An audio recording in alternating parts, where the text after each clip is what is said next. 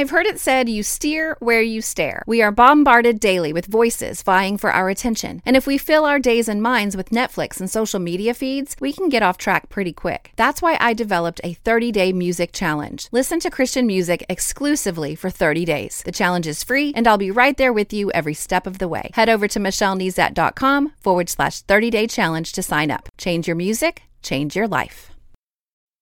You are listening to More Than a Song, episode 408.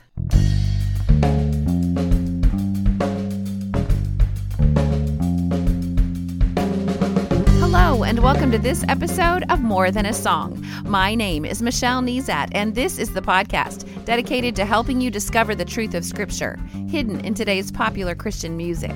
My goal is to teach you to connect portions of God's Word with the songs you're singing along with on the radio, to help you meditate on truths that will transform your way of thinking and ultimately your life. We've spent the last few weeks reading and pondering the narratives of the Christmas story, uh, the account of Jesus being born as a baby, the very reason for this Christmas season. And this week we will use Casting Crown's song Make Room featuring Matt Maher to tie it all together. And this is one of those times where it probably is a good idea to go back and listen to episode 405, 406, and 407 if you haven't already done that, and then come back to this one. But if you're all caught up, let's kick off this episode with a bit of the song. Is there room in your heart? Is there room in your heart? Is there room in your heart for God? to write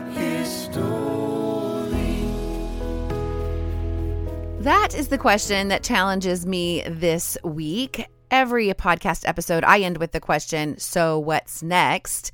Uh, this week, I want to start with the question, So what? I heard on another podcast this week that Lifeway reports that 90% of Americans celebrate Christmas. 90%. 22% of them feel confident that they could retell the account from memory, but 17% of, of Americans say that they cannot remember any of it. Uh, I've been having you read the narratives as laid out in Matthew chapter 1 and 2 and Luke chapter 1 and 2. And we even snuck in that first chapter of John. I'm hoping that spending time in these scriptures prepared your heart to celebrate the birth of Christ. And if you're listening to these episodes at a time other than December, don't forget you can still celebrate the birth of Christ. This celebration is not only for one day a year, but if you have been following along, reading scripture for yourself, Perhaps you can fall into the 22% and you could retell the narrative of Christmas. That's a bite that I call storying, retelling the story of Scripture in your own words. And I challenge you to take this bite this week. Practice with your kids, your spouse, or a friend. Say something like, I'm trying to retell the story of Scripture and I want to retell the account of Christmas in my own words. Could you let me know if I've left anything out? And then rejoice if they point something you've left out. Why? Well, because it means that they're actively listening, and that means that they know the details too. And then it revi- refines your ability to retell the story yourself. Oh, and by the way, BITE, B I T E, stands for Bible Interaction Tool Exercise. And storying is a really, really powerful bite. When you get to the point that you can retell a narrative of Scripture from memory, it means you've hidden it in your heart. And then every time you retell it, it seats itself deeper in your heart, it seats itself deeper in your mind even further. What a gift. So let's say that you can tell the narrative of the Christmas story. You might even start in the beginning, like John does. Like we learned last week on episode 407. You might point to the Christmas lights and remind the person that you're sharing with that while Jesus is the light of the world, he existed before the world began. In fact, all things were made through him, and without him there was nothing made that was made. That God the Son put on flesh when he came to earth as a baby. And then you could tell them about Mary and Joseph. And you might even slip in some details about Zechariah and Elizabeth and how their story interweaves into the birth story of Christ. You could commit part or all of Zechariah's prophecy over John, John the Baptist, his son John, uh, to memory. Perhaps the part where John, especially, will prepare the way for Jesus, the light of the world, who in this prophecy is referred to as the sunrise from on high whose light is for those of us who sit in darkness and in the shadow of death, whose light is intended to be a guide, to light the way for our feet to take the path that leads to peace. And you might even choose to highlight the big idea that seems to be all over each of these last few episodes, even though they were written out of individual weeks of study. The big idea that Jesus is Emmanuel, God with us. Because as Matthew points out, all of the details of the coming of Christ as a baby boy to a virgin was to fulfill what God had already spoken through his prophet Isaiah centuries before. So let's do that. Let's take a step back. Well, when I when I first met my husband, this was one of his favorite adages. Take a step back. And what happens when you take a step back? Well, you see things in a new way. So he would encourage me to take a step back, take a look at the situation from a different point of view. It doesn't change the uh, the details are all still there, but my idea of it, my interpretation of it, what I see changes by taking a step back. I'm thinking of my Christmas tree. Uh, as I lovingly take out each ornament that we've gathered over the years, some from when I was a child, because it was my grandmother's tradition to give me an ornament a year until my 18th birthday or 18th year when she gave me the angel that still tops the tree. I love that. But as I take out each ornament, I look at the details, I take in the date marked on the bottom, or remember which trip we bought this one on, or smile at the one that, that we had made when we had only one daughter I smile because my youngest is put out that she is not part of that ornament. And so she hangs a little sled next to it that bears her name so that she can be part of that family ornament. the details are precious. And if you don't get really close to these ornaments, you won't notice the details. You won't appreciate the history because you'll never recognize the dates scribbled in permanent marker, or you won't see the way that some are purchased and some are handmade you know, some of the ornaments you need help to understand because you would never know the reason we have a purple heffalump named Lumpy with Roo on his back. And you won't know that. We have that one because my oldest was obsessed with Winnie the Pooh as a child and especially loved all the heffalump movies. And we watched all the TV episodes. And it's so beautiful to think back on that when you see and look at those details. But you need help to understand the uh, ex- ex- significance of that particular one. Individually, the ornaments each tell a story. Some details of the ornament can only be seen up close. Some details can only be seen, again, when you have a little bit more backstory. And it sort of reminds you of scripture, doesn't it? The details are so fascinating. And you sometimes need help to understand the meaning but it's fun to explore all the same or at least i hope i've inspired you over all of our episodes of this podcast to see the fun and the joy of exploring the details of scripture for yourself now, the tree this year, uh, it wasn't the same experience for me because I went ahead and had my youngest daughter and a friend help me decorate. And they carefully unwrapped the ornaments, but they don't know all the stories. So it became a bit of a chore rather than the treasure that I always see it as. So lucky for me, they left me a box, right? And I was able to get my fix while still benefiting from their help. But here's the parallel. Your pastor or your favorite author or podcaster we we dig up the treasure of the details of scripture and we share them with you. And you can still appreciate the beauty of what they share with you but it's not the same as knowing the stories yourself and unwrapping the memories of what you've learned over time. You need both in your interaction with Scripture. You need someone to explain the significance of some of those details, but you need the joy of unwrapping and, and taking in those details yourself. But I have a big tree because it's in a big room, and it, we call it a great room. Uh, it's because it's great. No, because it's big. It's really a really big room, and it's a, it's a two story room. So anything less than my twelve foot tree would look a little small, or at least for my taste anyway. And the thing about a 12 foot tree is you have to take a step back to take it all in. And all of those little individual ornaments with their individual stories and details, combined with those few filler ornaments that catch the light and help it shimmer and shine and turn into a beautiful display that tells a bigger story. And it's interesting to see people take in a Christmas tree. Some people only stand back and take in the big picture, while others will walk up close to examine the individual ornaments. Uh, I visited a, a friend the other day, and her youngest daughter excitedly pointed out an ornament she had made and wanted me to be sure to notice that one. And then there are other people who hardly even notice the tree in the room. It's true. There are people like that. But when it comes to interacting with Scripture, there are those who don't take in the beauty and significance of God's revelation to us.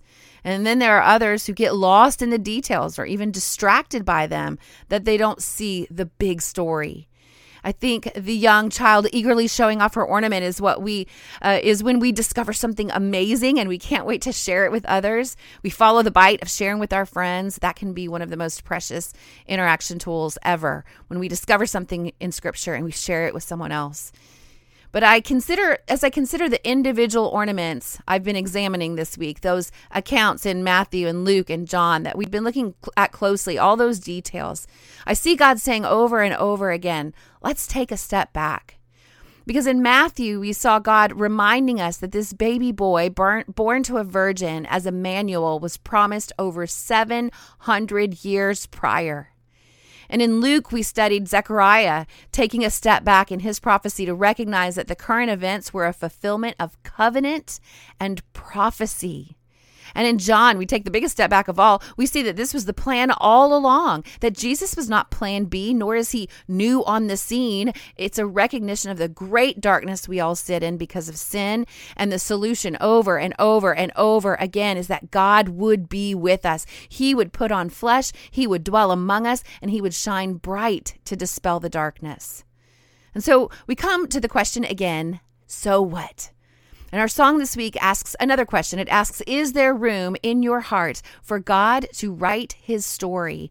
Uh, Mark Hall, the lead singer of Casting Crowns, shares the story behind the song in a devotional that you can find on the Bible app by YouVersion if you have that on your phone. I'll go ahead and link to it in the show notes as well, but you can search for Make Room in that Bible app in the plans in the Bible app and you can find it there. But he tells the story of how, as a child, he thought the innkeeper, often depicted in reenactments of the time when Christ was was born. You know, the guy who says with a booming voice, "No room," you know. But as a child, Mark always thought of that innkeeper as a villain.